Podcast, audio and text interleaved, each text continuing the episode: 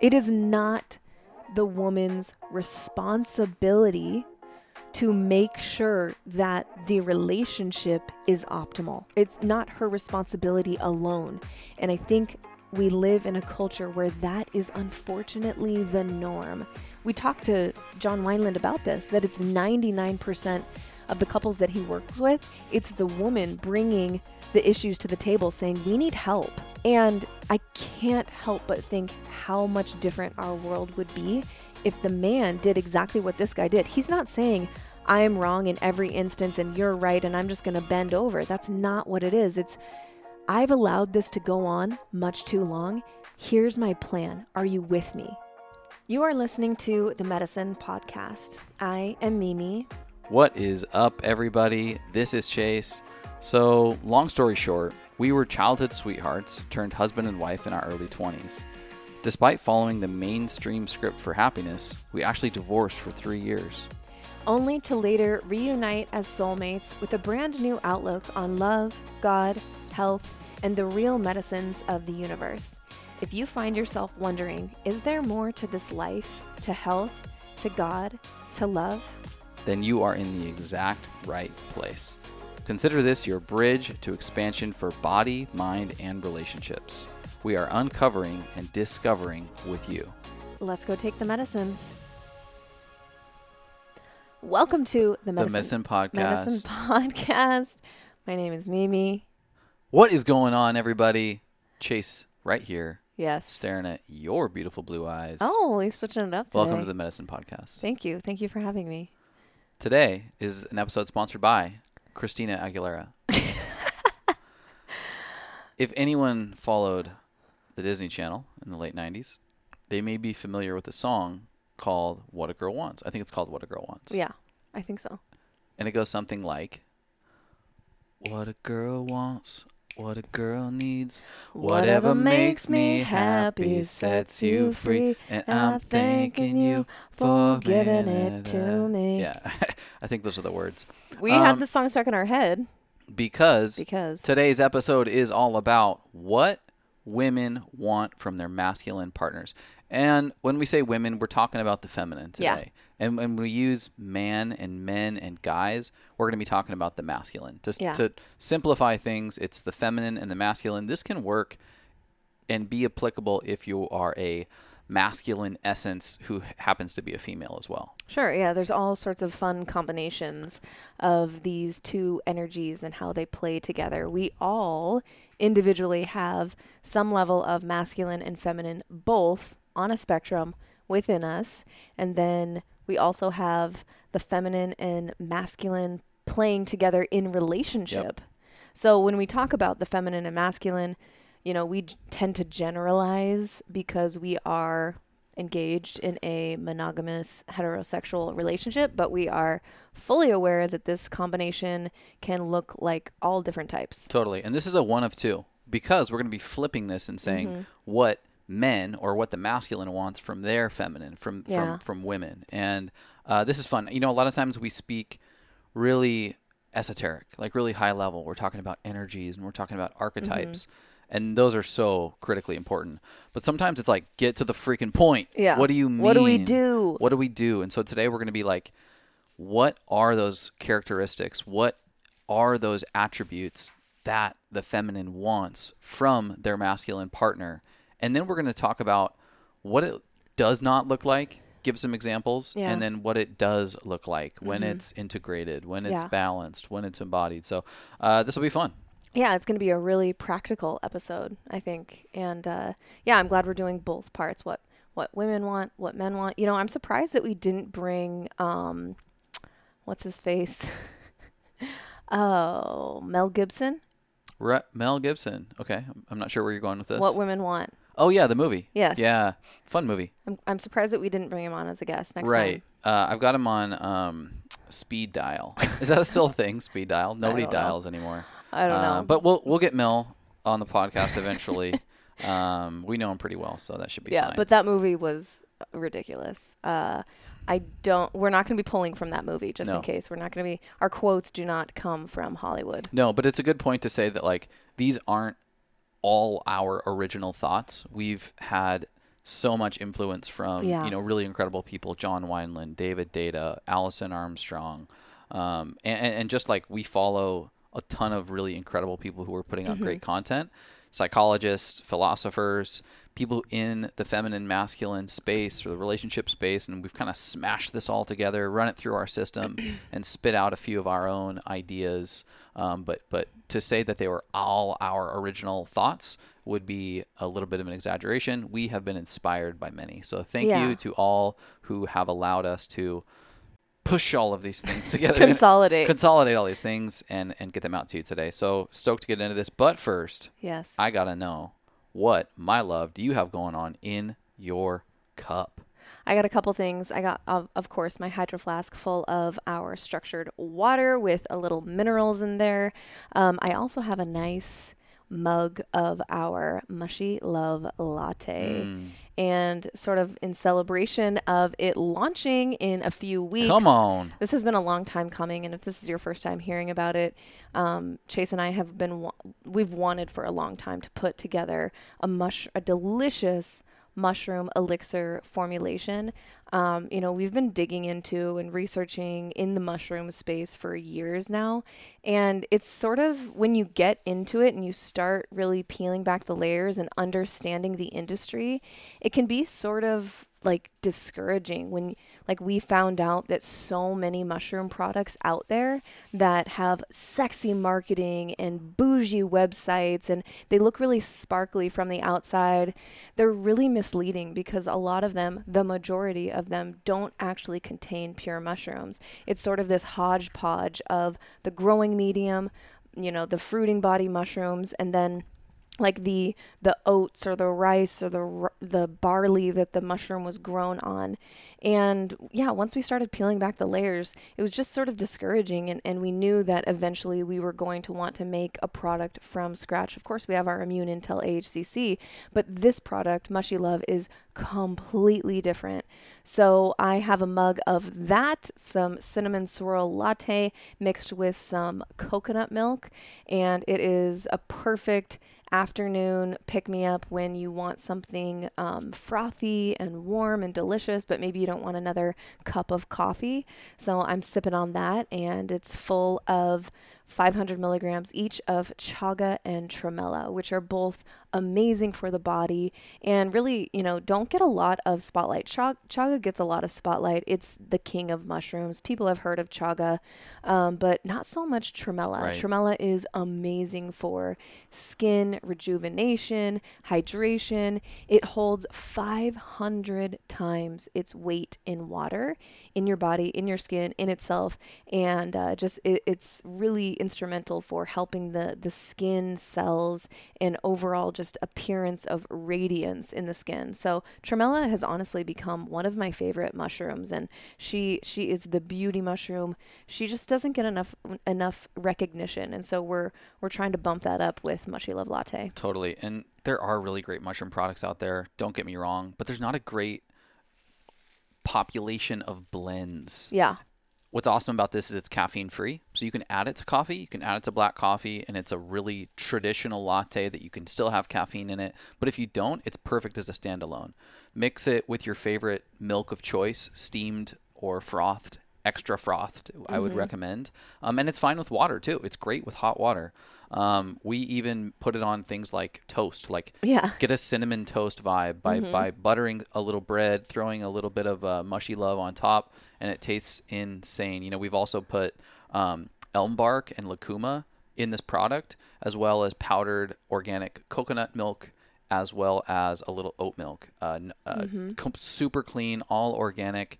Uh, and then we added ma- organic maple sugar, which has like one sixteenth the level of sugar of traditional like table sugar, and it is the perfect balance between like kind of that earthy, caramely mixture with a little cinnamon and a sweetness with maple.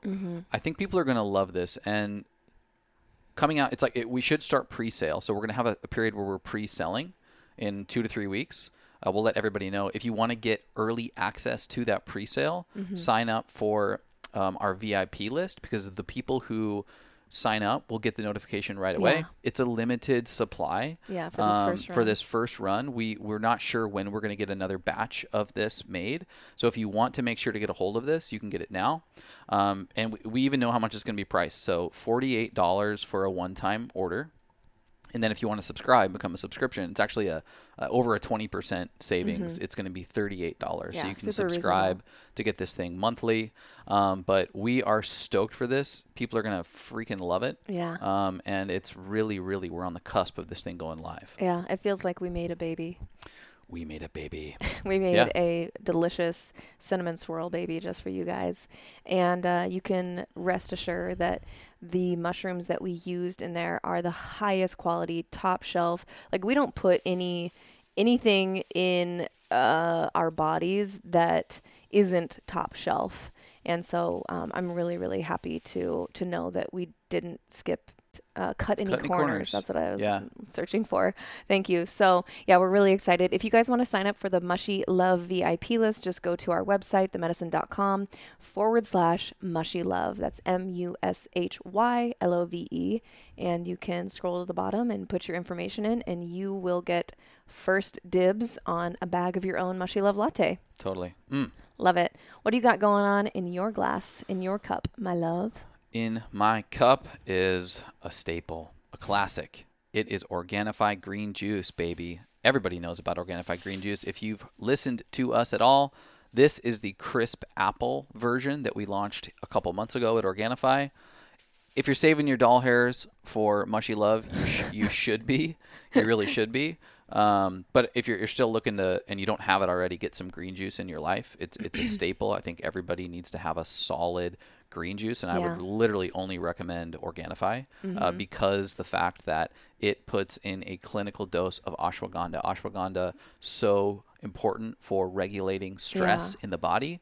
For me, I have fallen back in love with ashwagandha. I didn't even think this was possible.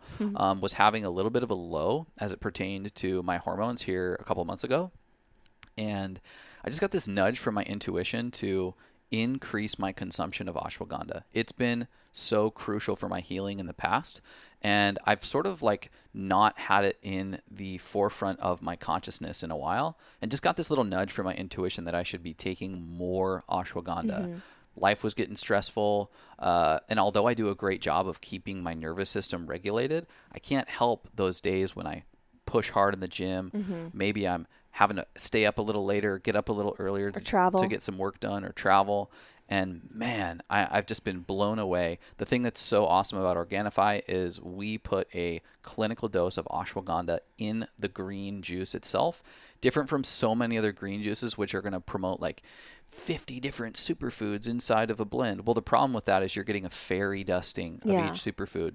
So we've put a clinical dose of ashwagandha, we've put a heavy dose of spirulina, chlorella, some of these detoxifying, cleansing adaptogens and herbs inside of the mixture.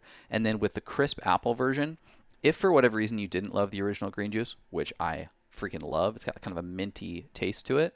This has a really clean, authentic apple Yeah. flavor. I say authentic because it's not like, you know, green apple candy flavor like Yeah. you would experience where you're like, this is really good, but I can't say that it tastes the Yeah. same as a bite of an apple. In this case, we've actually sourced apples from our home state of Washington State, Holler. the apple state, um, as well as pulled in other other apples from like Canada, for instance, and it tastes like like a um, like a honey crisp. And so if you take a bite of a honey crisp and has that just impactful flavor, uh, we really nailed it with this formulation. It's a it's currently a seasonal product, and the better this thing does, the more reason we have to continue it, which I'm advocating for at the company Yeah. because I love it. So if you guys want to get Organifi Green Juice Crisp Apple, or if you want to get any Organifi, uh, use the code MIMIFIT for 20% off. You can go to our Medicin Cabinet and follow the link as well uh, to get all the discounts and all the goodies. But man, I just like, I know we talk about it all the time, but I'm so grateful for this product, so grateful for ashwagandha.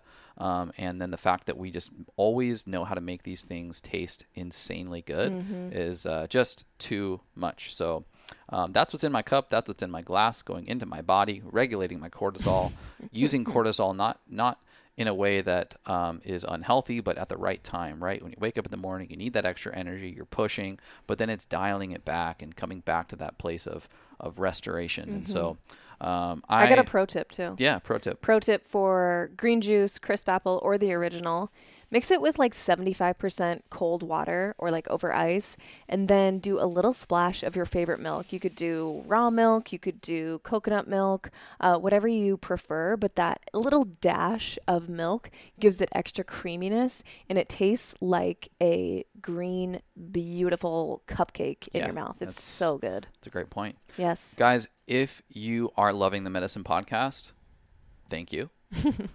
Share it let somebody yeah. know. Word mm-hmm. of mouth. Say yo the Medicin podcast it's completely badass. You guys should listen to it. Download all the episodes and listen to every single one going back two years. Yeah. um, or or share it to your story. If something impacted you share it to your story on instagram.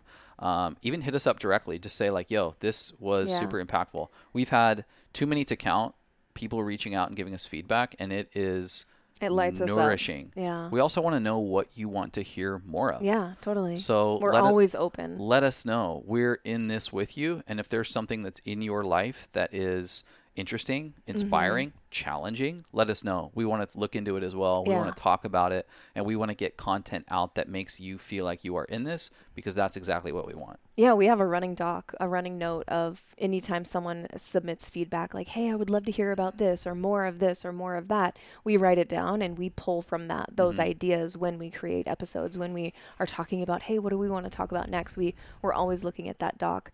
Um, and also, you know, if you if you have a few minutes, a few extra minutes in your day and you want to leave us a review, we so appreciate that. Obviously, that helps more people see our podcast. And it's not just about, oh, just the downloads or the numbers. Like, we don't really give a shit about that. It's about impact and really doing what we can and offering this gift to the world to help usher in a more beautiful world that our hearts know is possible. And having conversations like we do is the way that we do that. You know, it, it's long form, it's getting to know people, it's hearing opinions, beliefs, and expansive ideas that are maybe outside of your regular purview. And the more that we do that, only good things can come. So, if you have a few extra minutes and you can leave us a review, we appreciate it so much that we actually send you a thank you gift. I actually just sent out three more today. Um, we we always send out like legit thank you gifts. Yep. I sent somebody a full uh, month's worth of Organifi immunity. Um, I sent another girl a mushy mug. Like I, I like to surprise people on what I send them, but th- these thank you gifts are like legit. So if you leave a review, take a screenshot before you push submit, and then just email it to the Medicin Podcast at Gmail, and we will get you a thank you uh, thank you gift because we, it means that much to us. We are living in wild times, and it's been a couple years of chaos. Yeah. And the the immediate future doesn't look great externally. I am not afraid of that. I'm actually deeply inspired yeah, to fueled be a part of creating a better world. Yeah. So I promise you are the brands that we associate ourselves mm-hmm. with. It is literally a criteria of being partners with with these companies and with these organizations that are putting out phenomenal products because I truly believe that in these wild times where you may not want to put your money in the stock market right now or crypto or and in fact you may want to pull them out yeah. because because having control over your money your financial energy at this point is critical put it towards the things that are going to be one, sustainable. They're going to be here through all of this. And two, they're going to be actively participating in a more inclusive world, mm-hmm. in a world that wants progression into a more holistic, balanced version of humanity. Mm-hmm. And that is exactly what we are trying to do. I don't fucking care about the money.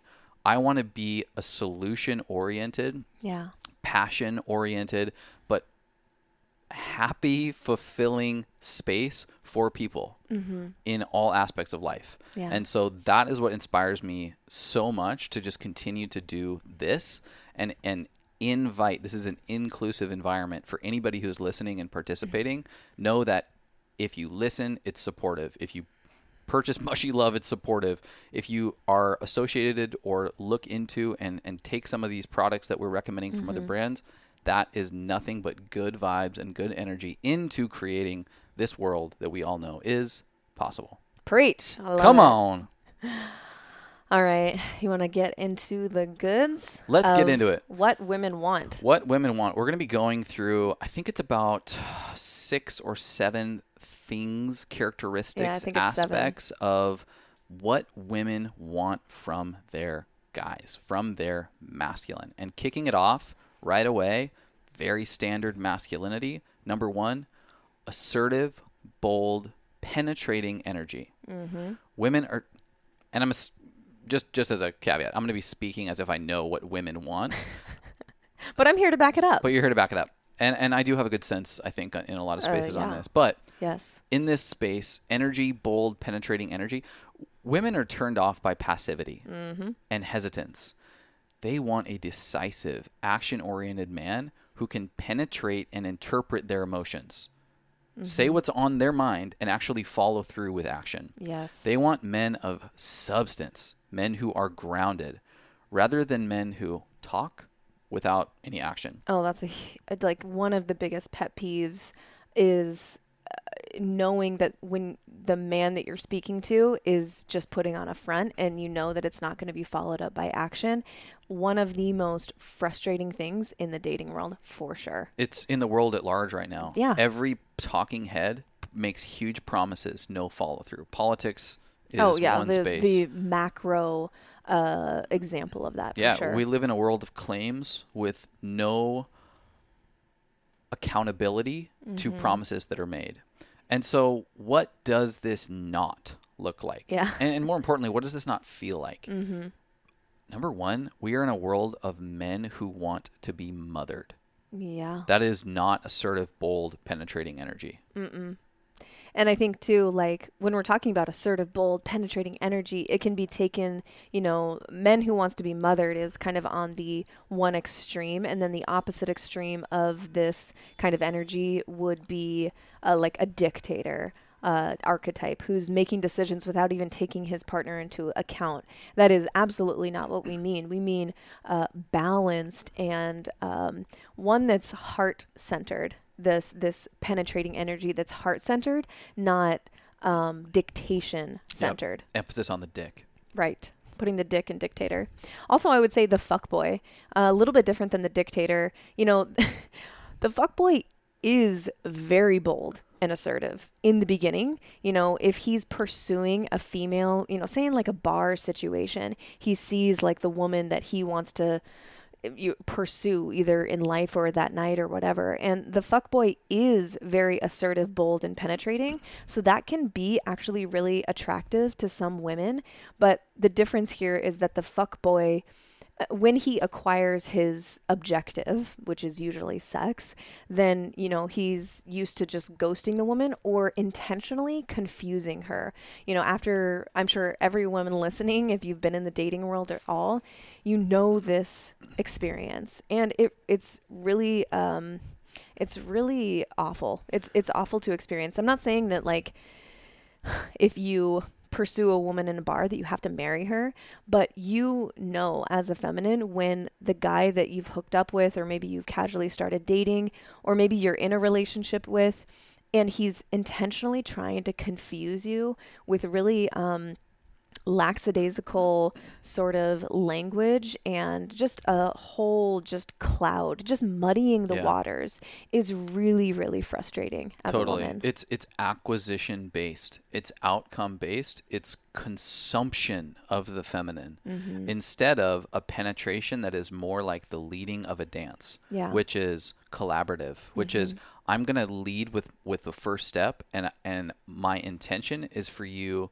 to work with me and that yeah. this is going to be a relationship and that this is going to be long form not i'm here to acquire you consume you and move on to the next thing mm-hmm. yeah one thing i i didn't say in connection to the to the fuck boy is the uh this is like an the ultimate expression of out of balance bold assertiveness which is the sending of unsolic- unsolicited dick pics like i feel like this is just obvious by now But like, homeboy, if you're still doing this, we're we're past this. We need to level up. This is not um, a part of a balanced masculine. Notice I said unsolicited. I didn't say all dick pics in general. Right. There's a tasteful dick pic every totally. now and then. But is it right? Is it is it this yang penetrating energy like I wish that guys could see girls' reactions when they're hanging out together and it happens and you're like, "Oh god, oh, oh my god. Oh, uh, like you're just like so taken back. It is not attractive." Right. So, yeah, that would be the extreme of the bold assertiveness. Yeah, I've never quite gotten that. I get it when you're in a relationship and you're just, you know, you're both Oh, yeah, I mean horny and you're like I just want to, you know, see your dick, I guess. What I don't understand is just the cold send. Like yeah, I don't either. Wow, it's yeah, it's it's, it's very bold. Stuff. Again, yeah. not balanced. So let's let's talk about what this does look like from a balanced perspective. I think men with a strong sense of internal confidence to of course pursue his purpose in mm-hmm. life first and foremost masculinity is purpose driven yeah. project driven adventure driven so the internal confidence to pursue those things but also of the feminine, mm-hmm. of the specific woman of interest. That pursuit of those things from a balanced space, from a place of confidence, is really attractive. Yeah, and, I think a good reference for this, like, is the you've talked about it before. We've talked about this many times. The the book, The Way of the Superior Man, and you can speak to it probably better than I can. But um, if you're a guy and you're wanting to really step into this uh, bold, assertive energy of pursuing your passion, maybe even before pursuing a woman, that's a really good resource, is the way of the superior yep. man for sure. Um, I think also a man who is upfront about his intentions. You know, and this would apply more to the uh, kind of dating world, but make your intentions clear. That is so attractive. And I'm not even saying that it has to be like, oh, I'm looking for a long term relationship, or I'm looking for a life partner, or I'm looking for a soulmate. Like, I'm not even saying that you have to say that. But if your intention is casual dating or sex, or, uh, you know, maybe it is a monogamous relationship, are you looking for a relationship that's kind of like friends with benefits? When you make that clear to the woman of interest to you, that shows that you are confident in your in yourself and you know exactly what you want. I'm not telling you what to want, but just make it fucking clear. Yeah. Like I can't say it enough. Authentic, honest. And so that has to be accompanied with penetration and assertiveness. For instance, if you waved a magic wand and the fuckboy was only to speak honestly and authentically, he would say, I'm penetrating you to have sex with you and then move on. Yeah. Yeah. Versus the person who is balanced and being authentic and saying, I have felt a real attraction to you. You are moving me with your energy and the way that you look physically. Would you want to dance? Would you want to date? Would you want to grab coffee sometime? Would you want to get a drink sometime? Mm-hmm. I want to get to know you. I'm curious about who you are. Yeah. Oh my god. I mean, I my whole body changes even though we're already together and we're not dating. We've all seen over the last few years countless examples through the Me Too movement, which has brought to light so much bullshit from what guys are doing. Mm-hmm. And there's all these instances of very demeaning, sexually unbalanced assertiveness. Mm-hmm. If anybody is interested, look up a look up a clip, and this is kind of a an authentic, more balanced approach to it. Uh, Stuart Scott, he's a ESPN like host. He hosts Sports Center. He tried to get me too based on like leaked message that he left a woman that he met, but it is the most like genuine, just authentic request mm. of hmm. interest for a, for a woman that he met like at a at I haven't a, heard at about an this. event, and he's like. Hey, Stuart Scott, um, you know, got your number or whatever. Like, I thought we really connected. I, am butchering it because I don't have the exact language, but like, it's actually just a really gentle, authentic, assertive, mm-hmm. penetrating mm-hmm. attempt at at him to connect with uh, the feminine. Yeah. And it's like, we don't have enough of those examples, and, and I feel yeah. bad because his his own personal like uh, life was was Reputation. aired to everybody. Yeah. But when you listen to it, it's almost like you know what, man? Like, yeah. good for you, because that was yeah. actually a balanced approach to it. So yeah, the the idea is not that we throw all of masculinity out with the toxic forms as well, right. and I think that that has been um, a mistake by the collective at large is to demonize all masculine behavior and just say that it's all bad under this umbrella of toxic masculinity Yep. in the form of these Me Too accusations.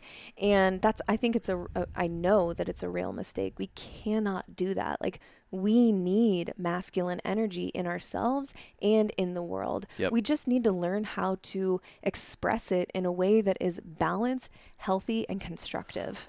And so, you know, this this obviously pertains to dating, but it also pertains to committed relationships as well, whether you're in a serious dating relationship or whether you're married.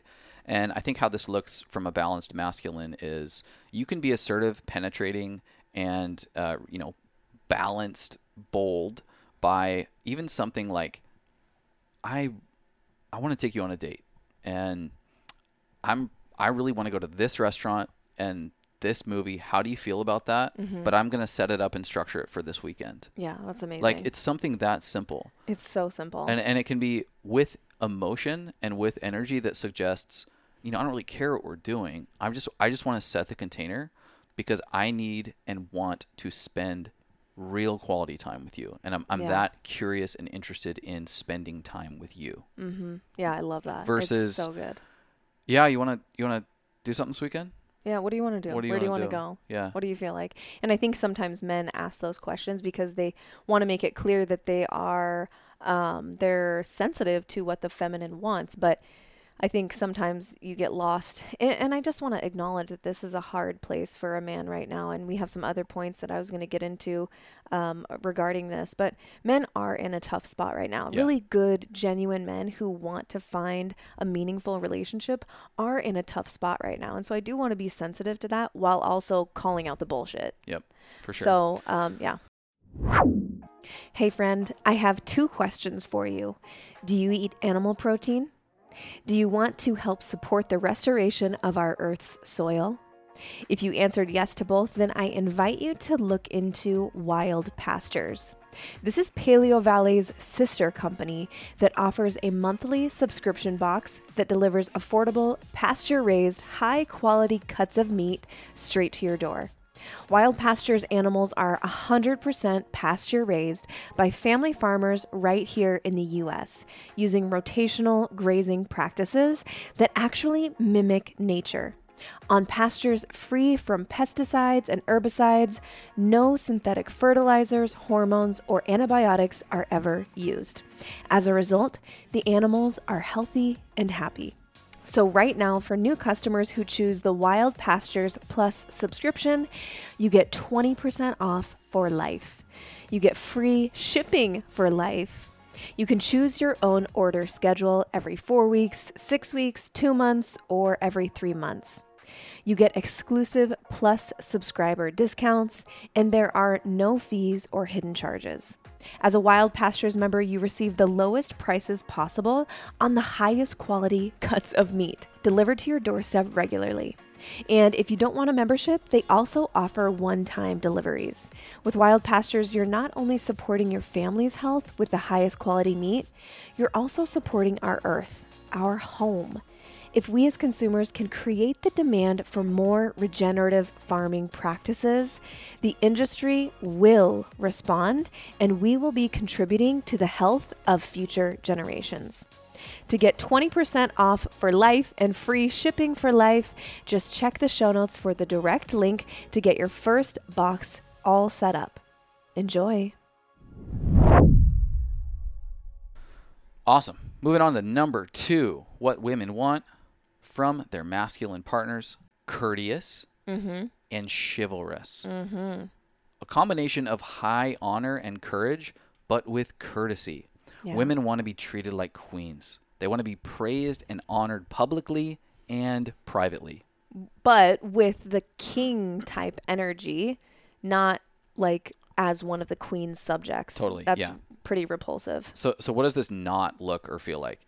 Men who want to look at women as an object to obtain. Talked about that a lot in point one, as far as like how to how to be unbalanced, assertive. Women are not an object to obtain. Also, men who treat women like fragile little girls. Mm-hmm. So I think chivalry has often been a slippery slope and and, Yeah. and kind of like shifted into more like demeaning of women's power altogether and treating them like fragile little girls, like little dolls. Like yeah, or just like less than or less intelligent or like I need to save you. Yeah. Kind of like taking on this like white knight mentality. Uh, I think that there's a better way. Totally. And, and then kind of in the opposite of that, men who worship women like they're a slave to the power of the feminine. Yeah. That is repulsive. Yeah, totally. We've all seen that in, you know, probably friends or family or you know, certainly depicted in movies and TV shows where the the man is sort of uh, passive and just goes along with whatever his sort of masculine essenced feminine wants and it's pretty sad to see honestly um, that's what I mean by not one of the queen's subjects. Right. Yes, I want to be treated like a queen from you, but f- you as the king archetype, the king energy, not someone who's like that I'm here to just like direct and move around and you do whatever I want whenever I want. That is absolutely repulsive. Totally. So so what does it look like to have high honor, courage, but with courtesy? You know, what is chivalry? Is it dead? You know, the people love to say that. I mean, it, it's back to the basics, man. It's like open doors, not because she's so delicate and needs to be assisted through, weak. but because you are showcasing this fucking powerhouse of the feminine. Yeah. Offer to pay for things. I know that's kind of a weird spot these days. People get hung up on those types of like, well, you know, I'm a, an independent woman and have the capability of paying I for have myself. my own money. But dude, offer it. This is container setting. The masculine Mm-hmm. is about structure and support. This is setting the safe container. It is structuring a setting for the feminine to be free, to feel safe enough to express herself openly and authentically. Totally. And I think so if if you are say on a date um, and uh, you know you want to pay and you don't really know how to go about it i think something that is attractive i know something that is attractive as the feminine is something like the man saying hey i'd really like to pay for our dinner or our date. Um, would you be comfortable with that?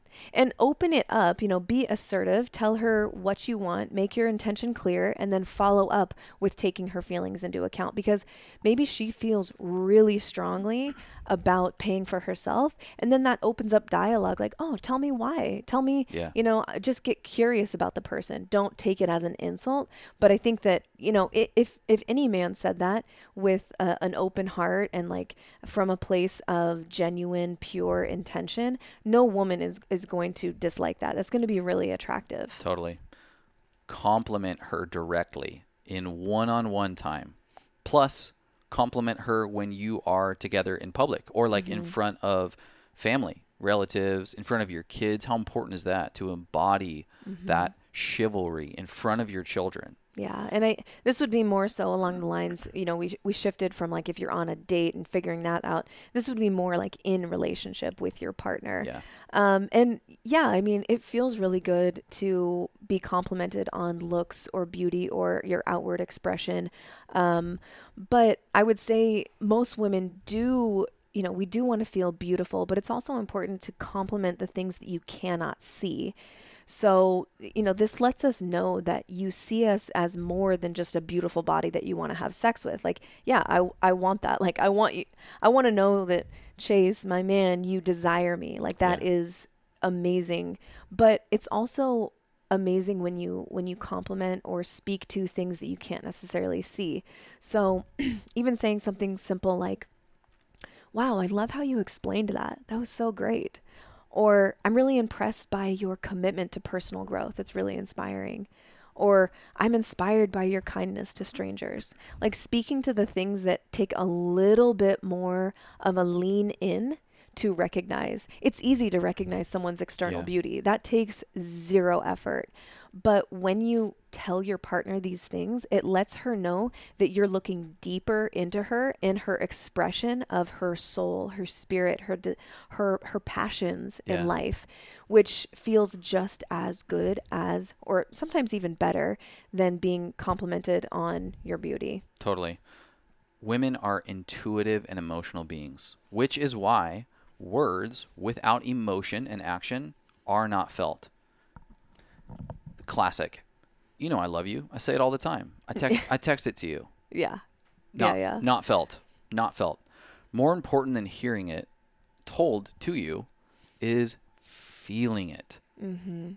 All people, regardless feminine, masculine, it's probably the feminine in all of us, remember how we feel. Mm-hmm. It anchors inside of us. It's not exactly what we heard. Think about memories at large. Can you specifically rehearse all of the words that were said to you? No, you can explain how you felt Right. in that moment. So even going back to the when I said compliment, what do I mean by that? Compliment with your words, absolutely, but compliment with your body language, with your mm-hmm. emotions, with your physicality, with your touch. Yeah. And there are it depends on the person, but there are there are lanes that are a little more safe than others for your own comfort zone. Some people might have be more comfortable with their partner one on one, giving them compliments emotionally, literally, or you know physically. But other people, it might be easier to send them a text. It might be easier to give them praise on Instagram. But if you're not doing holistic doing that holistically in your whole life, Yeah. it's gonna feel a little like, well, thanks for the shout out on on Instagram. I appreciate the happy birthday love, but why can't you say that to my face? Mm-hmm. Yeah. And so look at each lane of your life because one on one, in person, compliment her when you're in front of your family or in public. And then freaking badassery is praise her in public when she is not there and that she has no Mm-hmm. Yeah. way of ever knowing. like you're with your buddies at like lunch or something or you're you're at a friend's house or you're just hanging with anyone that you know doesn't include your partner and it's like your your friends or whoever you're speaking to should love your partner just by how you explain them just Yep. by how you speak about them and going back to you know something that you said earlier where you mentioned that people don't necessarily remember the exact words or dialogue, but they remember how they feel. I'm I know that we can both go back to part 1 of our relationship and speak to memories and and remember how we felt in that moment. Yeah. And we learned obviously so much having that part one experience obviously that didn't end well and and we actually got divorced. You know spoiler if this is your first time listening we were married for three years and, and got divorced because we were both so out of balance. But it is important to be to feel from your partner that they love and admire you. Yeah. And I think that you and I had just gotten to this place where we were so like buddy buddy roommate, like functional roommate type scenario where it was like yeah, I've been with him for seven years. He knows that I love him. Or, yeah, she, we've been together since we were 16. Like, she knows that I love her. And instead, we weren't thinking about, like, but how am I making my person feel right now? And it was completely different. Obviously, led to a divorce. Totally. If you scripted out our marriage with just the things that were said or like pulled our social media, you would put that together and go, why did they get divorced? Yeah. It makes no It- sense. like, Tons of people were just shocked. and it's because it was energetic. yes. Yeah, absolutely. All right. Number three, moving on to embodied strength. Mm. Women still want men to have the ability to protect them. It Mm-hmm. is primal. Yes. They want to feel safe, like he can sweep them off of their feet and carry them into bed or to home or into a place of just shared sacredness, like they have that embodied strength. mm-hmm. This also means a man who can say no. No, Yeah. no to them. It's a big one.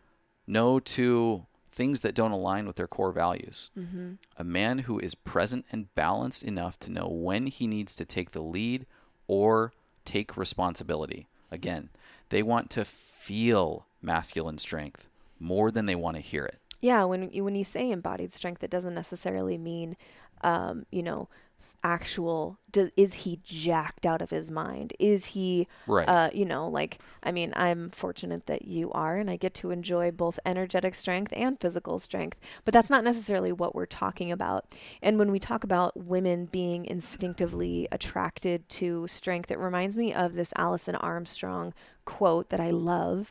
She says. Women respond instinctively to strength. When a man stands up to a woman's nonsense, she knows he can protect her from her worst enemy, herself. And this sounds sort of harsh, but she's using, she's kind of being dramatic to paint a picture because as a woman, we all know that inner dialogue. And I, I don't want to just, um, I don't want to just uh, distill it down to just the fe- feminine experience, but I think this happens more so to women than men, maybe, where we have this just inner bitch, inner mean girl that she is there chattering all the time, telling you all the ways that you could be better or that you could be more beautiful or that things on your body you need to change to be sexier or look like fucking Kardashian, whatever. Yeah. Like, we know that voice. And so it's really important for a woman to know that her man can speak into her in a way, even when it's against that that mean girl, sure. that inner bitch. Sure. and you do this so well. I, I've uh, just grown so much in how I speak to myself that these times are, are few and far between, but I'm still human. I'm not perfect. And there are times where I get into this low dream, uh, you know, referring to our, our friend Jason Picard, that episode that we had with him was so good, where we get into these low moods, these low spots for whatever reason. And you are so good at recognizing it and pulling me out. Mm. I don't depend on you to do that, but it is absolute icing on the cake when you're looking into my eyes and you you tell me like, "No, that's not true about you. This is who you are." Mm. And you like remind me of my own goddess energy or my own greatness or my own passion.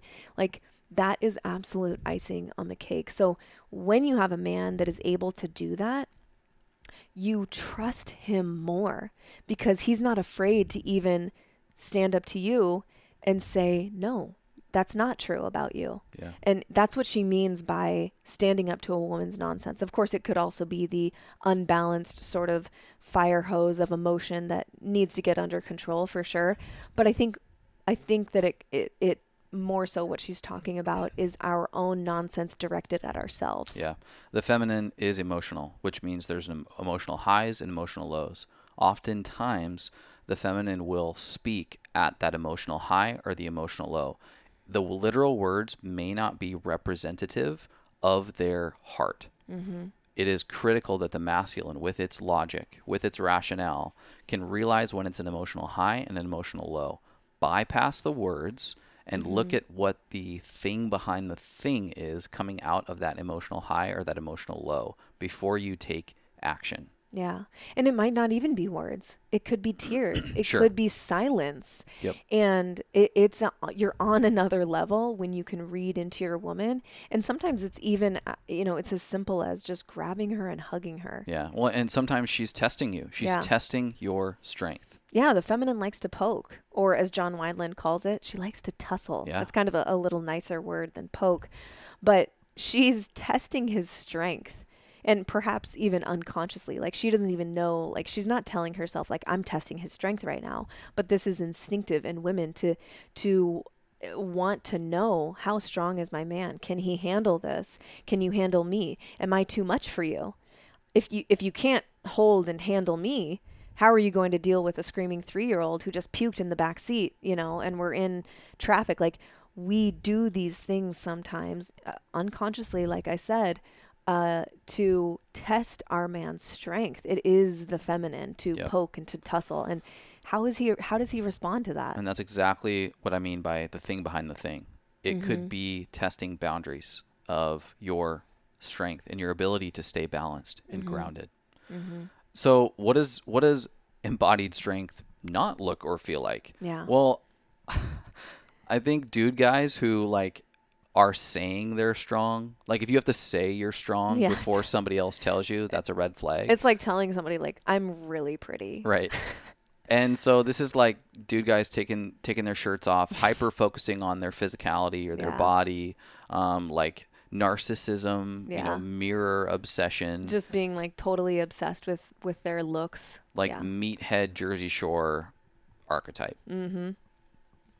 Uh, I think dominating other people or buying things to prove how strong and powerful you are even just like traditional bullying as a as a way to either accumulate enough things to to prove that you're powerful or push others down enough that you seem superior not what we're talking about. I mean that's straight up child archetype. Yeah. think about it. Like the the game that little boys play like king of the mountain or whatever where yep. you're pushing people down and you're elevating yourself when a woman senses that and sometimes I think the man is is uh, doing this in in a it's not a malicious way. It's sort of just like I want her to see my bigness. I want her to see how grand I am. I want her to know how much money I make and how many cars I have, so that she will be impressed with me. Sometimes it's not necessarily to uh, humiliate others. Certainly that happens, but it's it's really whenever I've experienced it, it's not attractive that king of the mountain type energy or you know, if you are making others look or feel inferior for your own self-importance, uh, you know, I think about someone who interacts with maybe like the busboy or a waiter or someone in a service position. Yeah. Like that's a really good show of character is how does a man or you know, maybe someone you're in relationship with or maybe someone you're like potentially casually dating how how do they treat people who are in a service position where they could get away with being a dick being rude or making themselves feel superior? Um, how how do they deal in those situations? Again something you're incredible at like you'll strike up a conversation with the person at our, you know, uh, grocery store and compliment them or like, you know, just uh, open up really like organic dialogue and it, it's it's something that I really admire about you. You make people feel really special. Thank you. Wow. Yeah. Lots of compliments. you are. well, honestly, like when we're talking about what women want, we did we didn't just cater this episode, you know, to like these things that you're so good at, but you've learned a lot through our relationship and I've seen you transform. So I can't not speak to those things because I am absolutely so grateful for them in you and that I get to experience this magic that you give me every single day. Thank you for eliciting the best version of me. One of the best decisions I ever made for my overall health was getting completely off moldy coffee. If you are on a mission to get to the bottom of mystery symptoms and feel your best in life, this is something you need to know about. I have now lost count of the hundreds of people who tell me they have given up on coffee and caffeine, not because they wanted to, but because they thought they had to. Because every time they drink it, they feel shaky, anxious, brain foggy, have skin reactions, or digestive issues. I then explain to them that, my love, you are more likely having a reaction to the mold and pesticides in your coffee, not the caffeine. The sad and shocking reality is that up to 91% of coffee beans used in America are contaminated with mold, not to mention the 42 different chemicals and pesticides sprayed on most coffee beans before they are even harvested. So, if you have persistent, unexplained brain fog, sore joints, fatigue, immune issues, or other mystery symptoms, it could be from moldy coffee you are unknowingly pouring into your precious body every day.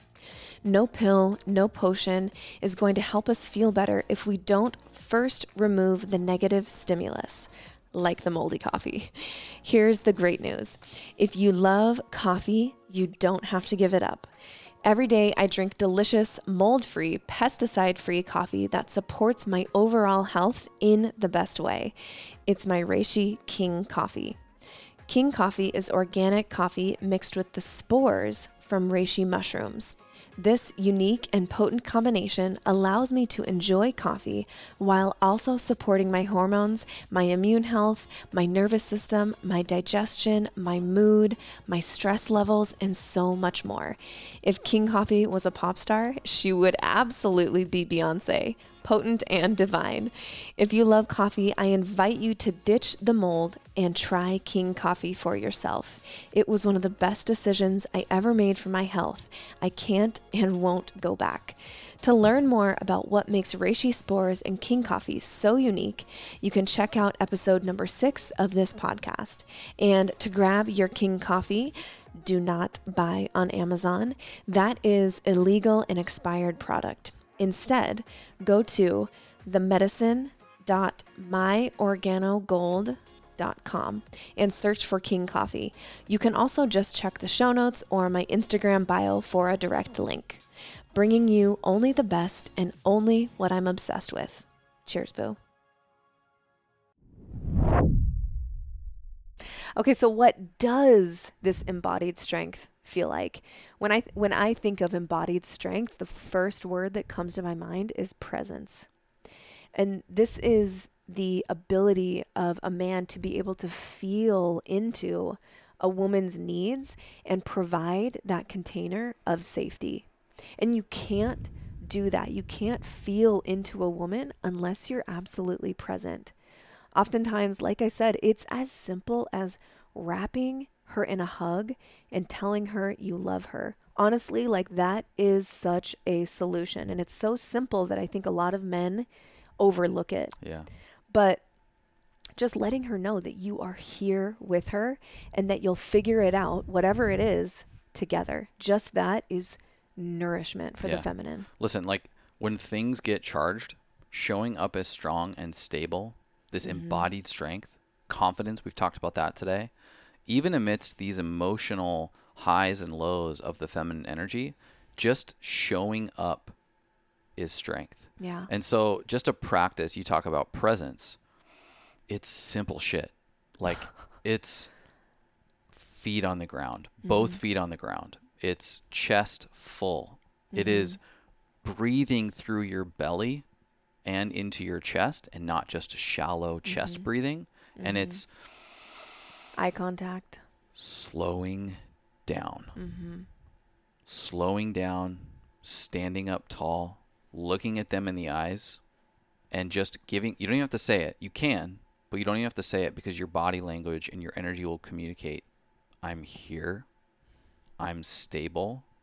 I'm with you. We're in this. Yeah. It's that. It's that simple. You don't even have to use the words. Just practice that. And if you got to be able to do that with yourself. You have to be able to be present with yourself and your own thoughts and your own stresses. But it's as simple as that. Yeah, I mean, I think everything that we talk about in this episode, it has to start from within you. This can't be like, okay, uh, I'm going to write down all the things that Mimi and Chase said so that I can act them out in my relationship. No, that's not our point, is to like just dictate them or to um, act like you're putting on a role. Like, you really need to focus on cultivating this first inside yourself for your own feminine like Yeah. being able to regulate your own nervous system when you are feeling the ups and downs inside yourself of your feminine side being able to regulate that with your breath and your own presence for yourself that's where it starts Yeah. which we probably should have started the episode with that Totally. but here we are um, and i think also you know when we're talking about strength um, as opposed to putting others down to build yourself up really using your strength to build others up with you. People feel empowered around you. Again, you are so great at this. You're you don't necessarily want to be on top of the mountain solo. It's like let's all rise up together. And Yeah. and the masculine has that power. Yep, totally. Uh, number four, ordered and structured. Mm-hmm. Women want their man to lead and establish order in a world of chaos, Yeah. to be able to make hard decisions, to be willing to go first. A man who is not reluctant and is not afraid to, quote unquote, disobey civilly when there are external forces that oppose their core value or the core values of the relationship or the family. Yeah i mean this is this is like the literal relationship interpretation of the masculine being the fire basin the fire stone container that contains the fire within. This is in relationship and in the world because newsflash everybody the world is cray. Mm-hmm. There seems to be a new global crisis every week and more things coming up in our world to be divisive around. And if you're losing your shit with every single global crisis, that's going to create a lot of instability and chaos and distrust in your home. So it is it is as within so without. We're seeing this um, you know, play out globally, but it, you also have these opportunities in your relationship, but you can practice with the global stuff too, Yeah. and then bring that into the home. Totally. So, what does this not look like? I think, you know, when you think of like order and structure on the extreme, would be like a rigid, militant, inflexible type of energy that absolutely just cannot go with the flow. That's not what we're talking about here. Um, that is that is void of play and fun, yep. and that's not what we mean at all. I think also what this does not look like is again the dictator informing her of how she should behave. Like, we need order and structure in our home, and I will not allow you to go without a bra or whatever the right. thing is. Like, you need this and you need that. Like, telling your woman how she needs to behave is also very much not what we mean. It's also to be that structured, and we'll get into it in a minute when we talk about novelty, but to be that structured is predictable. Mm-hmm. It's compulsive and that is repulsive. Yeah. Yes, absolutely. I think also along this line, what it doesn't look like is squashing your feminine voice, squashing your partner, your feminine partner's voice, as in a in a way of like, um, I'm the masculine. I'm leading this order, the structure. I created a plan, and I don't care what you have to say. I already made the plan. Like that's also very much not what we mean. Totally. So what does this look or feel like? You know, first off, we talk about structure and order and the masculine as the container. Well, the container has to be big enough so that there's freedom within it, with inside of it. We've talked in the past about the feminine is like the ocean. Well, it's like water. Ideally, it's like the ocean or a river that has current, it has flow. There there is a boundary, there is mm-hmm. the shoreline, but she's free. But she's free yeah. within it it contains the feminine. But if your structure and your order is so fucking tight and rigid, mm-hmm. you are putting a swimming pool. You are mm-hmm. putting water into a swimming pool and killing its life. Yeah. That water is the feminine. Yeah. And in our world at large, we've over structured and over ordered everything such that the feminine, unfortunately, has had very little chance to have current. Yeah, absolutely. And we also talk about leadership. And so there's a quote from Michael Foster that I found uh, pretty interesting. He says, To lead, you must have a vision of where you are going, a mission that you're working towards. If your mission is no more than getting a wife, where are you leading her? To herself?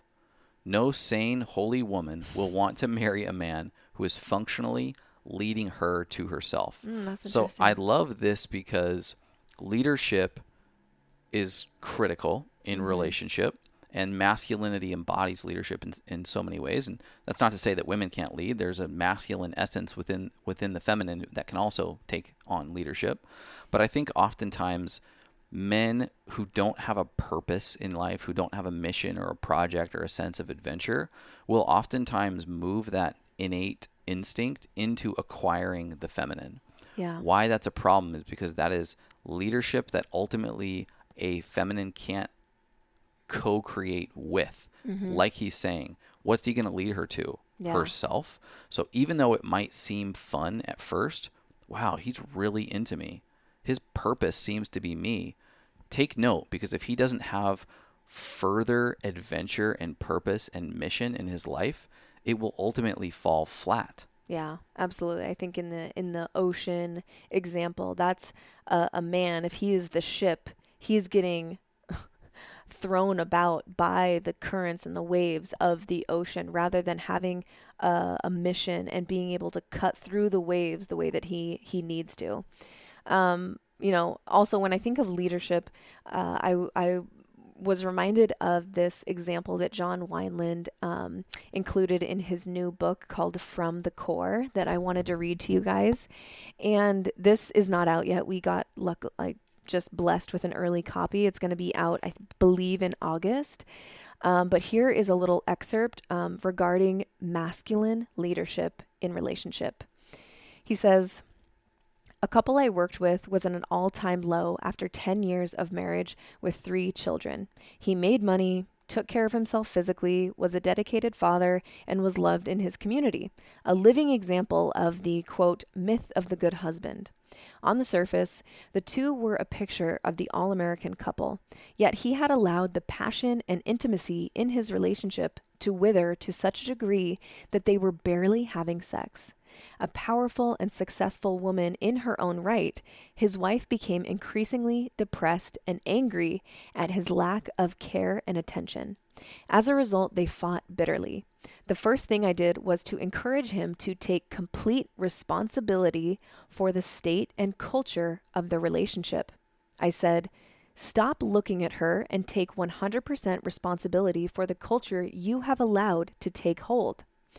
If she is complaining, feel into why. If you are not interested in sex, get clear on what you are missing. Survey the entire field and make a plan. The, that moment, he stepped up and said, I've allowed this to go on for too long. You are the mother of our children and my wife, and I love you. Their whole dynamic changed. He led intimate communication practices that helped them clear years of resentments, and he created space for them to enjoy sex. He reset the entire relationship in a matter of weeks, and she was moved to tears of gratitude. Whatever the dysfunction, you, the masculine partner, must take full responsibility. You model what it looks like to be in pristine integrity and meticulous reflection. Your partner will likely be inspired and follow your lead. This is just as true if the woman is the predominant masculine partner in a relationship. Not because the other partner doesn't play a role, but because change will only happen when you model how to take on a completely different stance in the dynamic. It's a tough exercise, but it's also the surest way to completely reset a relationship and develop a fresh new culture of love, respect, mutual worship, and sexual intimacy. Feel the difference between, quote, this isn't working. All we do is fight and complain. And I am sorry, my love. I've allowed us to get into the habit of complaining and blaming each other for way too long. Here are the ways in which I have let us down. Then, of course, list what you have discovered after a heartfelt, ruthless reflection, ideally involving the men you trust. This has to stop, and here is my plan for us. This is totally different, right? Oh, that, that that's so good. Isn't that good? It, it's so inspiring. And the thing that comes up for me when I hear that is guys, buy in. Yes. Opt God. in. Enroll. It is not the woman's responsibility to make sure that the relationship is optimal. Right. It's not on it's not her responsibility alone. And I think we live in a culture where that is unfortunately the norm. We talked to John Wineland about this that it's 99% Yep. of the couples that he works with, it's the woman bringing the issues to the table saying we need help. Yep. And I can't help but think how much different our world would be if the man did exactly what this guy did. He's not saying, I'm wrong in every instance and you're right and I'm just going to bend over. That's not what it is. It's, I've allowed this to go on much too long.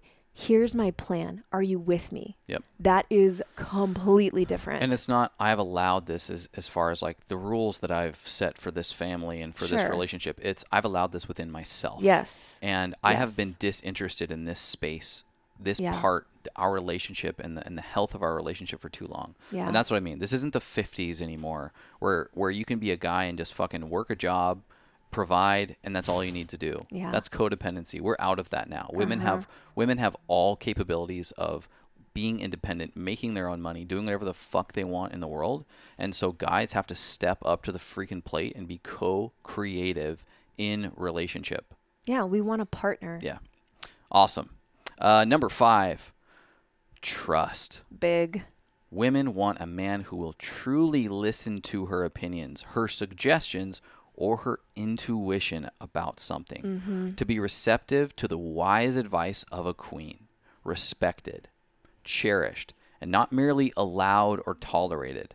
She wants him to mm. give her the benefit of the doubt and believe in her. Mm-hmm. Absolutely.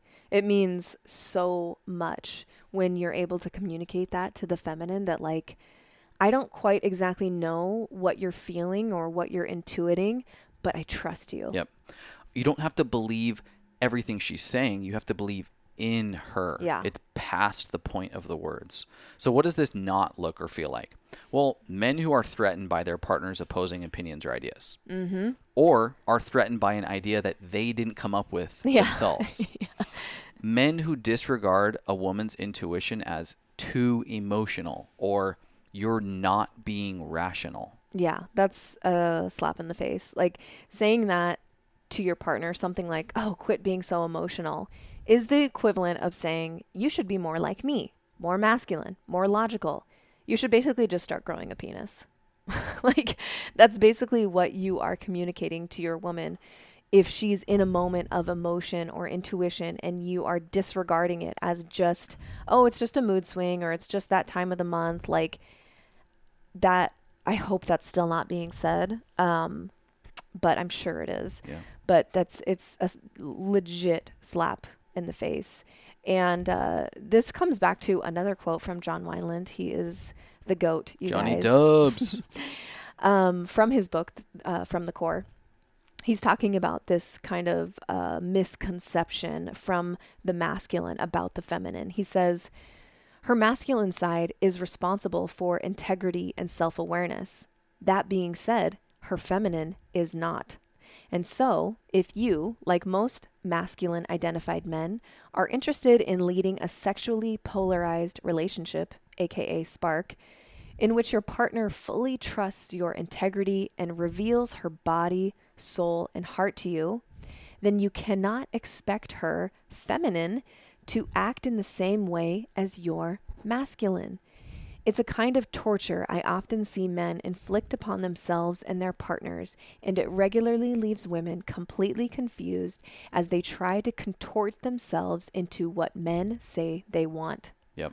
Oh, that is so good. Totally. I think, you know, an example of this is like girlfriends or wives who are picking up on unhealthy patterns like in the relationship like you know like distancing because the feminine is so intuitive mm-hmm. they're so emotional they can pick up on those things sensitive they're usually the ones to pick up on it 1st mm-hmm. mothers who sense something is wrong with the way the medical system treats their children. Same way. Yeah, that's you know, a really like, practical example. Like women are picking up on things before men, the feminine pick up on these things before men. It's their intuition. So that is to be collaborative. Mm-hmm. That is for the masculine to say and respect, wow, your intuition is picking something up. Your superpower is picking something up in the water that I have numbed myself to how can we work through this together? Yeah. This is insight. This isn't irrational. It literally goes back to our ancestors, um, our, you know, like think about people before we had smartphones and computers and things that were getting data all the time. It makes sense that the masculine would be purpose driven and be like, all right, I'm going to go get us some food.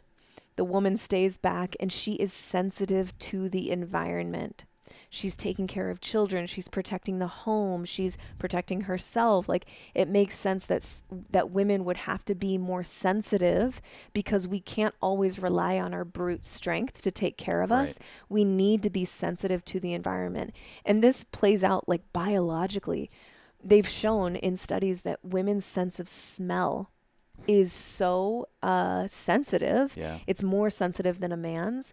And we see this in um, child rearing, where a woman, if she's breastfeeding, her nose can actually pick up changes in the stool of her child, mm. and her body will adjust its breast milk to nourish a child. Fuck. That's how fucking sensitive a woman's Damn. body is. Isn't that crazy? Freaking just like magic. It's actual magic. Genius titties. Alchemy.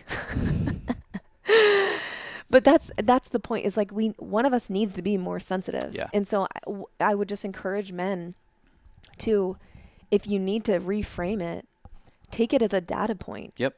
Just just reframe it in your mind. Exactly. Like whatever my woman is telling me, I'm taking it in as a data point. It's not something to be sloughed off. Right, and that's that's exactly what I would say for what does this look like or feel like in balance. It's when there's that that commentary from your from your feminine partner who brings yeah. something up even if it feels a little threatening even if it feels like a trigger for you resist the oftentimes emotional response that can be insulting and demeaning and hurtful mm-hmm. and rather go oh wow okay like i totally totally aware of the fact that you're probably picking up on something that i'm completely unaware of let's let's talk about this let's yeah. let's break this down because if you're sensing it, I'm so confident. I trust. I believe in mm-hmm. your senses.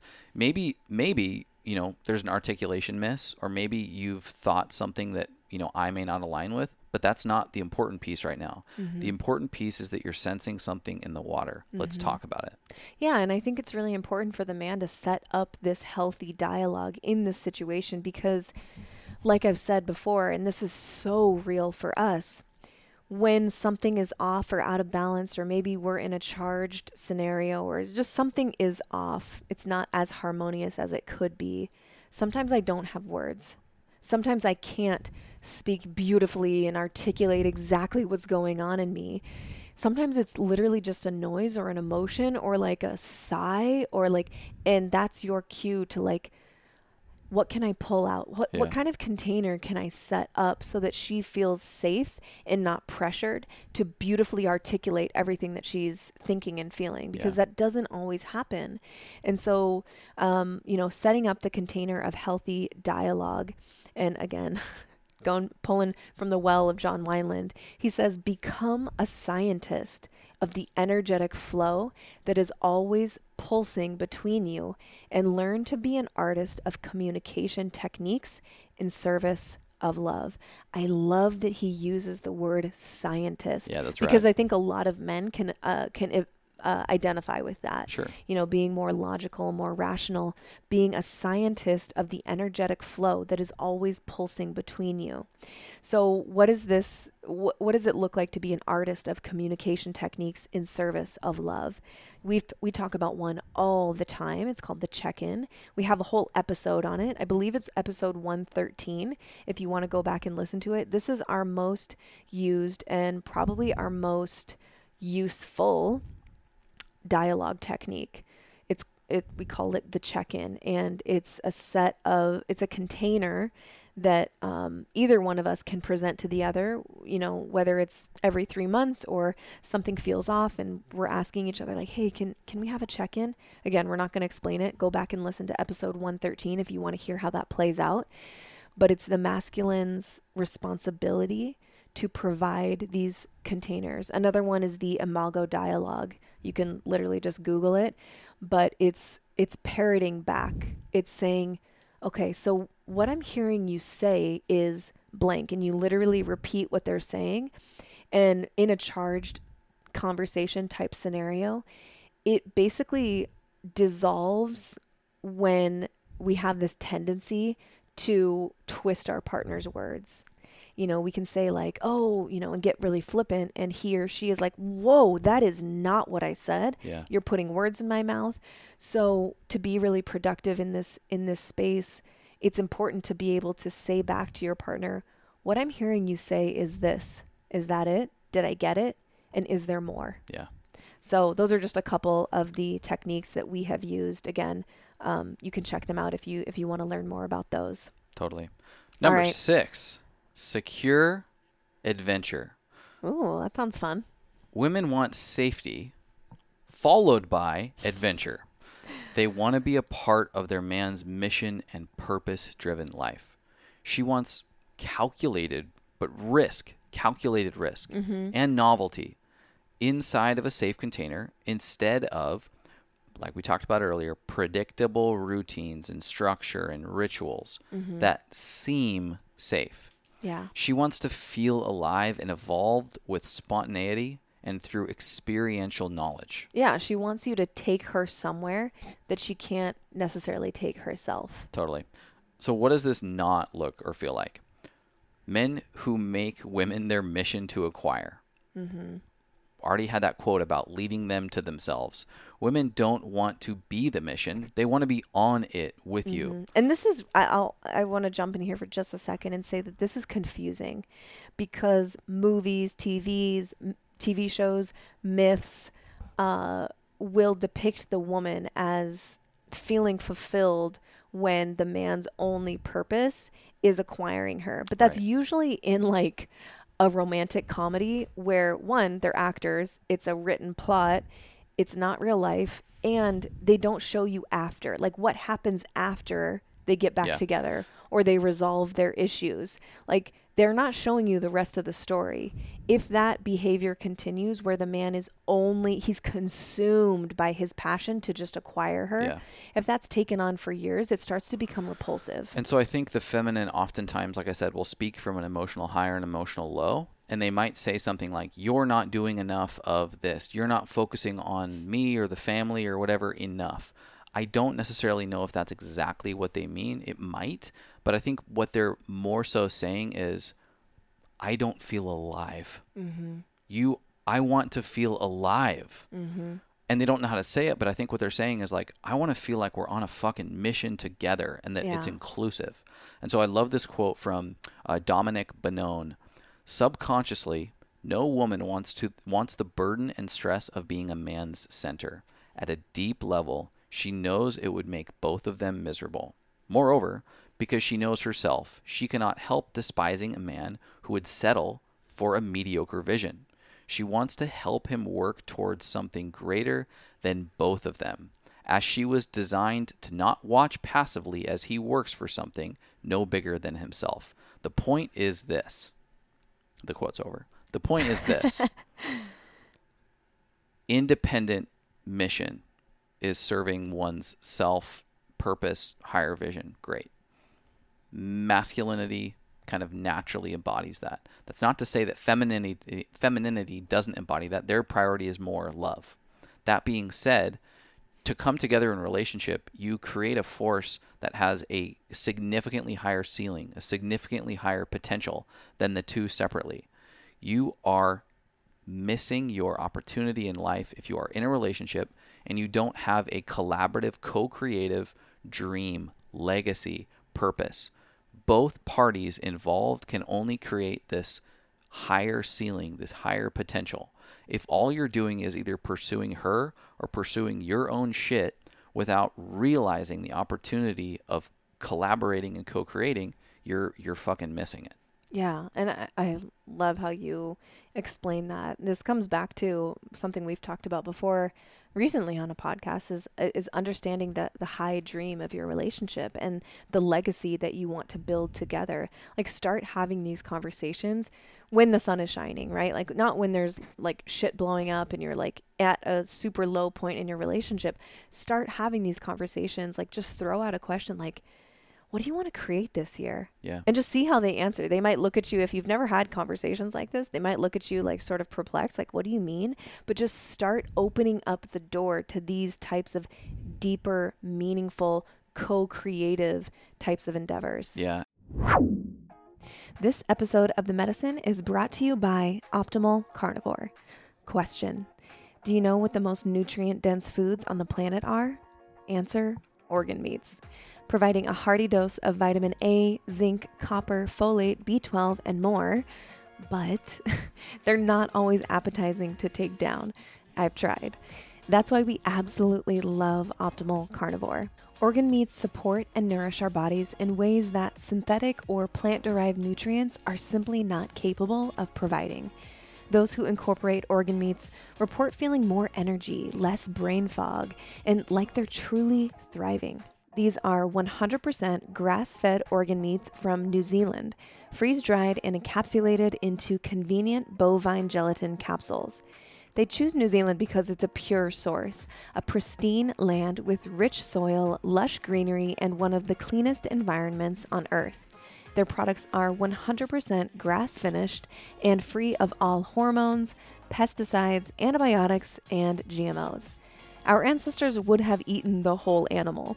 So, Optimal Carnivore created this unique blend of nine different organs, a powerful combination including beef liver, brain, thymus, heart, kidney, spleen, pancreas, lung, and gallbladder.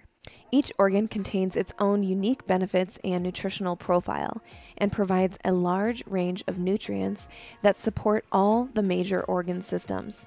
The guys at Optimal Carnivore believe everyone deserves easy access to the most nutrient dense foods and wanted to take the guesswork and mess out of eating organ meat. They are also giving back to the planet by planting one tree for every product sold. Our favorites are the grass fed organ complex that I mentioned and the grass fed liver capsules. To get some more of these essential nutrients in your life, go to amazon.com forward slash optimal carnivore and use the code themedicin to save 10% on all of their products. As always, bringing you only the best, my loves. Cheers. And so uh, the next point that, that how this doesn't look is I think, you know, adventure and novelty is huge, but it's only upon safety. Otherwise, it's reckless and it's irresponsible and it's immature. So the critical piece is safety kind of before adventure and novelty.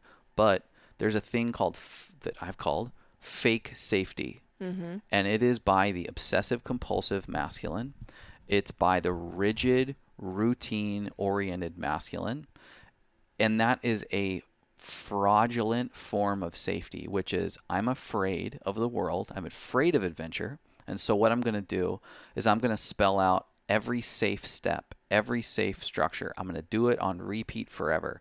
And it might make money, and it might mean we've got a nice house and cars and family, and we're checking the boxes of life. But where is the awe, the bliss, the, the risk, the magic?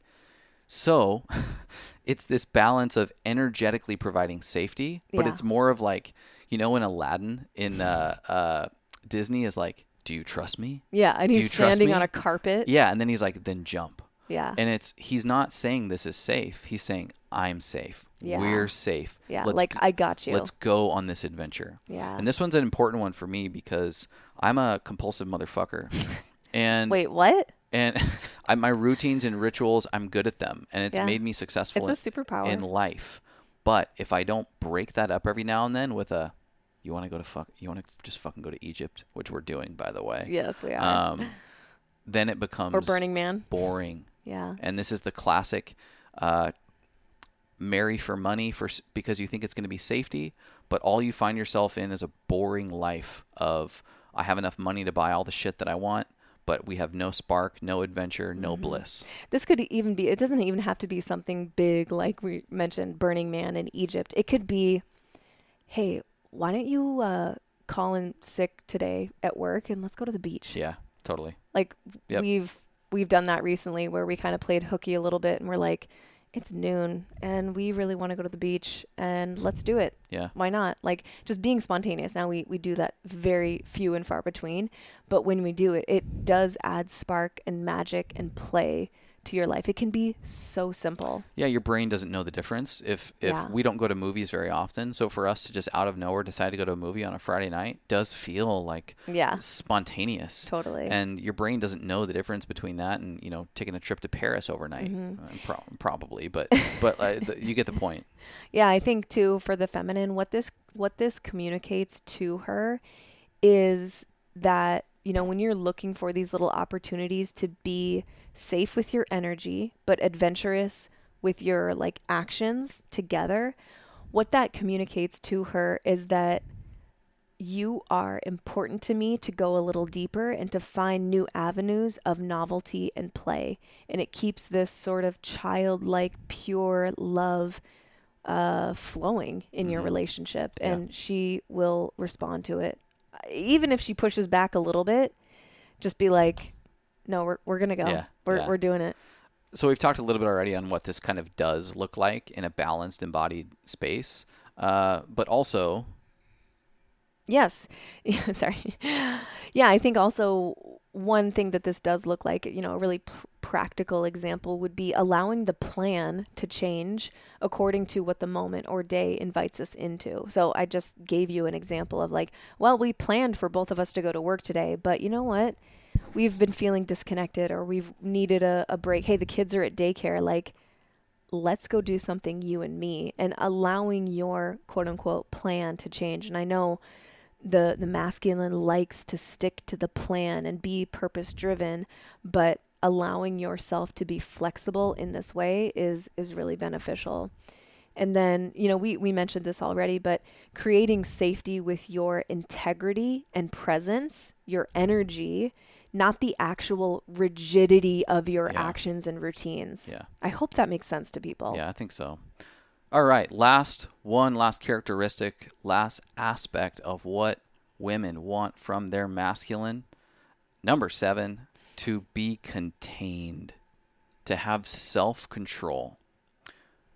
Women want a man who is not ruled by his emotions and desires, a man who is contained alchemizes his urges into powerful tools for good, mm-hmm. a man who consciously chooses to embody high purpose, high moral and ethical standards, even when his desires, his rage, his aggression, or passion might suggest he do otherwise. This reminds me of um, what's his name?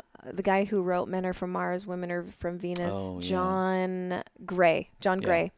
He talks about this all the time. this kind of misconception as as we're talking about, you know, a man living in his emotions or being eh, controlled by his urges he always talks about as soon as anyone, but specifically we're talking about the masculine here, as soon as anyone is allowing their emotions to rule their behavior, they are automatically in the role of the feminine. That is the definition of the feminine is flowing yeah. in emotion. So, for example, like when a man starts, say, like an unnecessary fight at a bar because he thinks that he's macho and he wants to show how tough he is, he's actually living in his wild, unbalanced feminine, not his masculine. Right. Even though that's what he thinks he's putting out there with his bravado and his macho behavior. So this tends to be repulsive to the feminine, not attractive. Yep. What does this not look like? I mean, perfect point. Yeah. Men who cannot contain their anger, frustration, or aggression for themselves or others.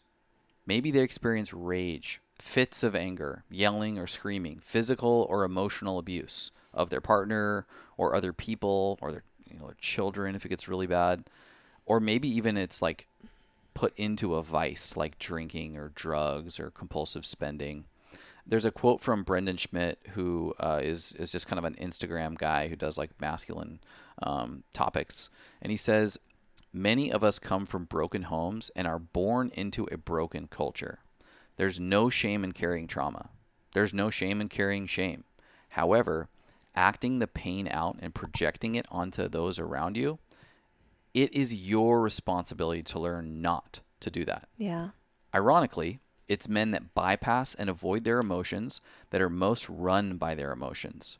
Being scared and in denial about your feelings is not masculine. In fact, it's the behavior of a hurt young boy.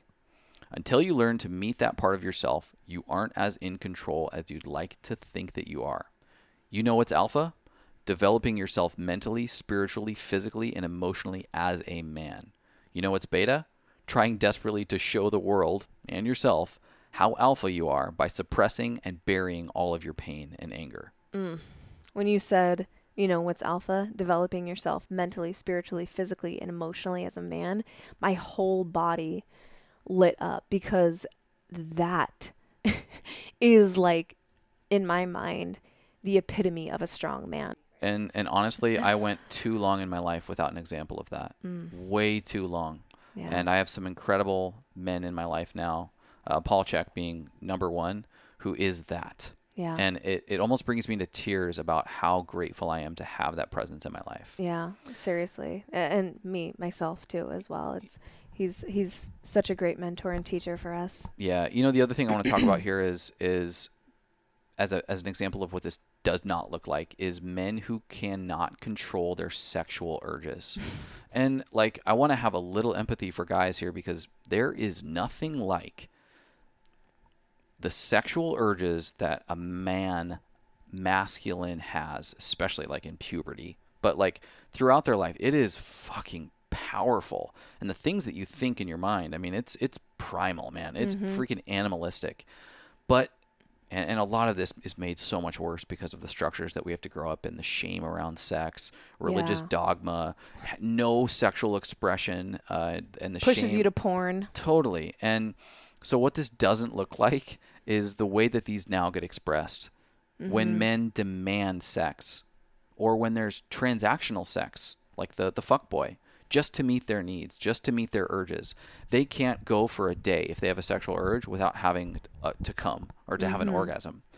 Men who use porn as an outlet for the sexual urges that they can't, you know, maybe get in their life. Mm-hmm. And then, of course, Men who cheat on their significant others, like going back to the John Wineland example, like no sex. What would be what would be easier?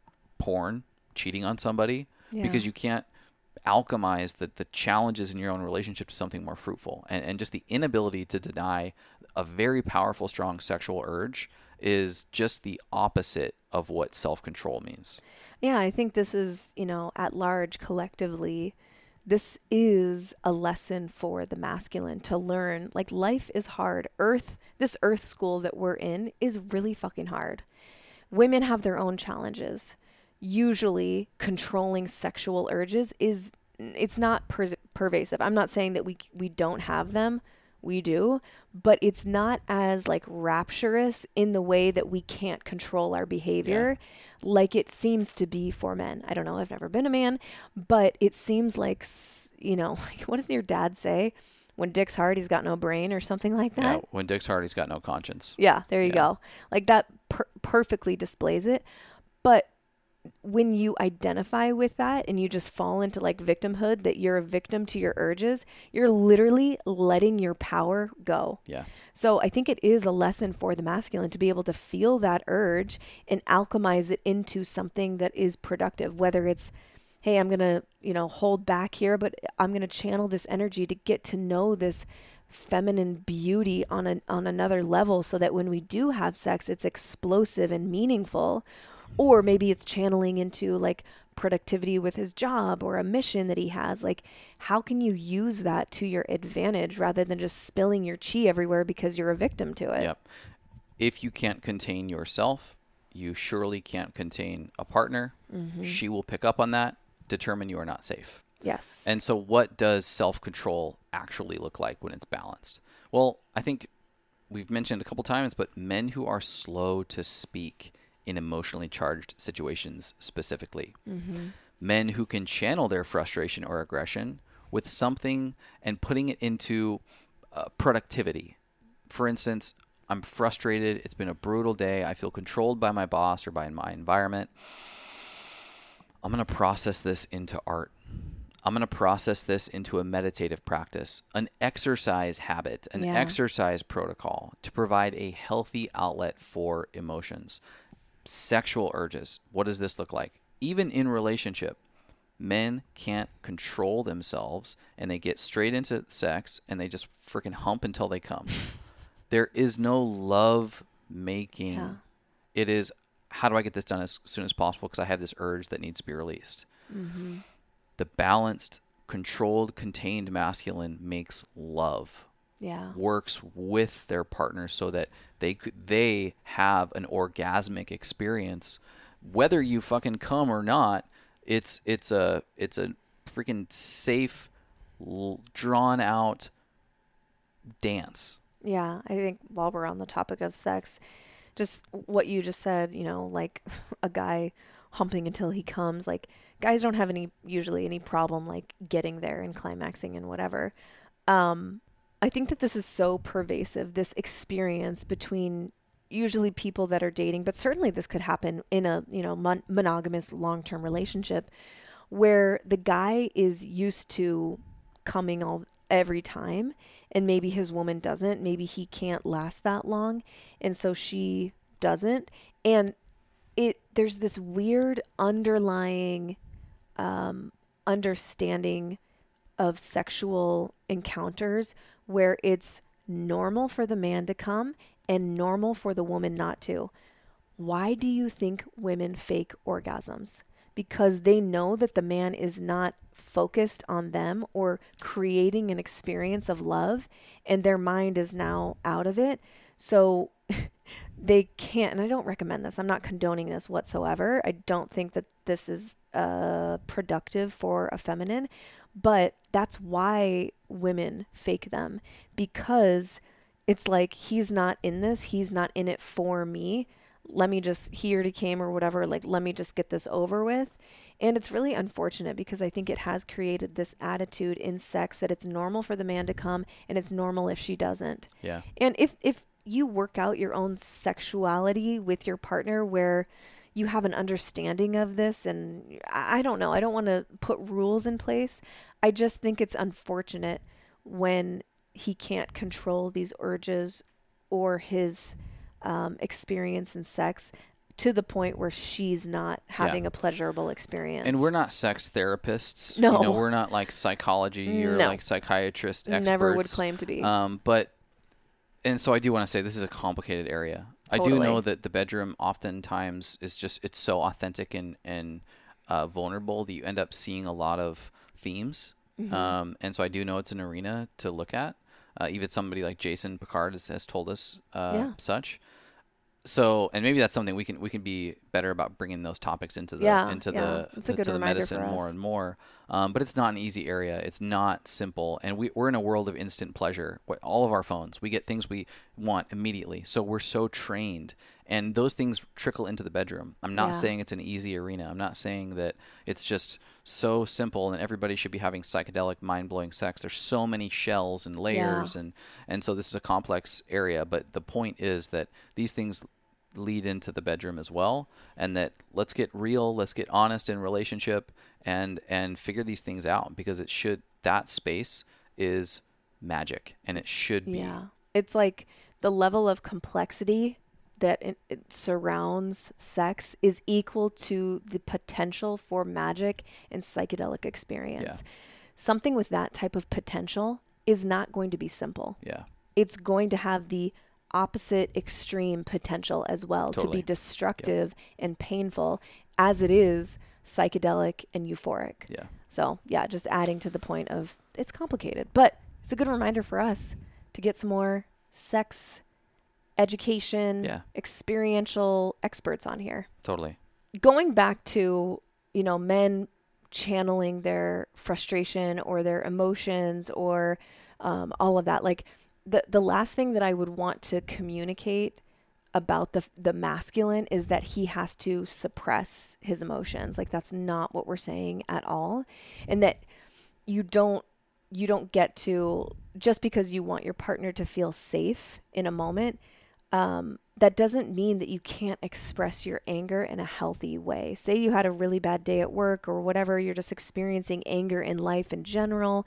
I think it's more unhealthy to suppress that than to let it out in a healthy way. So, you know, that might look like in in a relationship if you're the masculine and you are uh, experiencing anger, like just letting your feminine partner know, not directing it at her, but just letting her know, like, hey, I'm feeling a lot of anger or insert whatever emotion around XYZ, whatever it is. I need to go let some of it out. Then, you know, maybe you go yell into a pillow or scream at the ocean. Right. It's not about suppressing your valid emotions. It's about s- setting a container to release them in a way that feels safe to the feminine. Definitely. Yeah, perfectly put. I, I couldn't agree more and ha- have done those in my life and, and um, you know, at the right time has been yeah really helpful. So looking looking looking at everything, zooming back out, you know, what the feminine, what women want from their masculine partners. We got seven things. We got one, assertive, bold, penetrating energy. Two, to be courteous and chivalrous. Three, embodied strength. Mm-hmm. Four, ordered and structured. Five, trust. Six, secure adventure. And seven, contained, to have self control. Mm-hmm. Yeah, so good. And certainly this list is not exhaustive, right, but I think it's a, more. it's a really good summation. And I think um, if there's any guy listening, hopefully you were able to pull out some nuggets. If a woman is listening right now and she gets this nudge or this urge that she wants to send this to her man, what do you think about that? Yeah, I can see that um, going potentially poorly. Um, it it could be perceived as a penetrating act to the masculine, which if he's not in a uh, really conscious place where he would be able to see that penetrating act and and then shift into his feminine and be able to receive that with a completely open mind, um, it might come across as threatening or triggering, or that he's not enough. Um, so I think it's one that with delicacy can probably be done well and maybe is a little more um, a little more of an emphasis or of importance for the feminine to kind of gauge the temperature of how receptive he would be to a send. Yeah, I think you need to know your partner because certainly it's like case by case.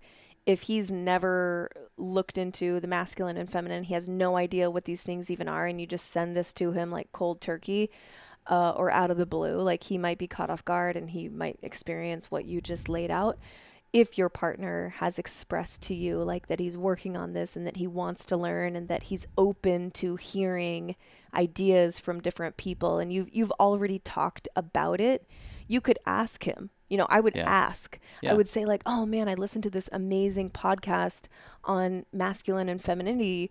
Um, would you be interested in hearing it?" And just see what he says. You don't have to just immediately send it to him, but maybe it maybe he's like, "Oh, I don't know. Like what was it about? And you can get into dialogue. Maybe it just cracks the door to having these types of conversations. Because i don't think women should be afraid to bring this stuff up. Right. But it needs to be done with a level of finesse and tact and knowing your partner and their tendencies. Yeah even something like bringing up these topics like let's say it's adventure or strength bringing it up at dinner like put, just posing the question of hey what what feels adventurous to you? What mm-hmm. what is exciting you? What do you what are you curious about? Or what when do you feel the most like in your man suit, like in your in your strength? And just like getting getting a gauge on how much thought he's put into these types of things, and then you can sort of navigate. Um, like, I wonder if we could create more adventure, or you know, I wonder if there's a way because I know your job sometimes just like you know bust your balls and I wonder if there's a way that we could create like a, a, a space or a, a, place in life that is really like strengthening for you mm-hmm. and just like not manipulating, but just having a little bit more of that kind of like dance like energy to bring this up. Yeah, absolutely. Again, case by case, know your audience and do it in a way that is not penetrating, is my advice totally. for sure. Totally. All right. Before we go, Yes. I got to know what for you is your medicine today? Do you want me to be honest? Yeah.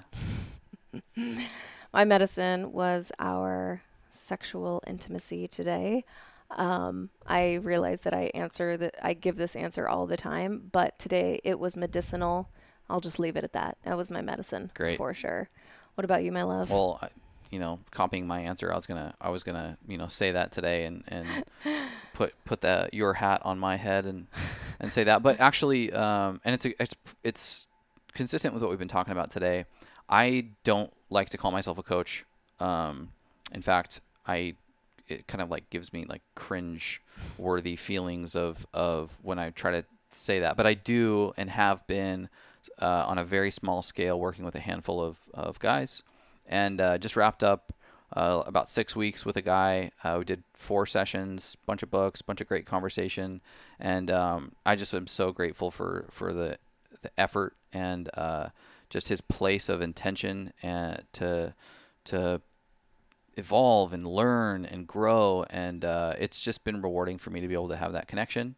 And um, I don't I don't want to make this like a huge part of my life necessarily, uh, but it is really valuable for me to have these these occasional connection points with guys who are out there just trying to be better human beings. Yeah. And so that's been my medicine, you know, is, is being able to connect on that level, help where where possible, but more so just uh, really be like a friend who can um, come alongside somebody yeah. and meet them where they're at in in life. So I'm gonna say that's my medicine. Cool. I love it. Yeah, yeah it's been fun to witness on the sidelines of, of you helping um, men because there's a lot that are open to this yeah. work and they you know like like you mentioned like needing an example of a man who is developing himself mo- emotionally mentally physically spiritually like you are very inspiring my love oh thank you so much all right all right you guys let us know what you thought of the episode what you want to hear more of we always love hearing from you. And we appreciate you so much listening and sharing the episode, leaving us a review. We love you and we mean it. All right, go spread some light. We'll talk to you next time. Okay, bye. Bye. If you liked this episode, make sure you hit that subscribe button in Apple Podcasts, Spotify, or wherever you prefer to listen. This will ensure that every episode drops into your library automatically. Also, make sure you're following me on Instagram at Mimi underscore the medicine. To learn more about our favorite health products, foods, and supplements we discuss on here, along with the discounts, visit themedicin.com forward slash Medicin Cabinet, or just check the show notes for this episode. Until next time, cheers, boo.